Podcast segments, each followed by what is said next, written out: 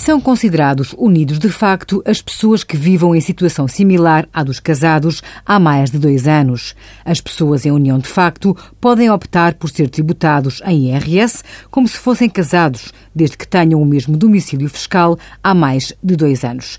Se não foi alterada a morada fiscal, podem recorrer à declaração da Junta de Freguesia.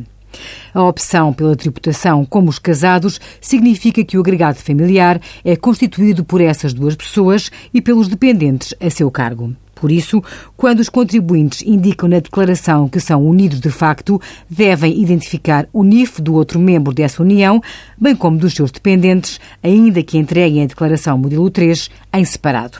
Com esse procedimento, todas as despesas de saúde, educação, imóveis, etc., do agregado são somadas e feita a dedução à coleta em cada uma das declarações entregues. Envie as suas dúvidas para conselhofiscal.tsf.occ.pt.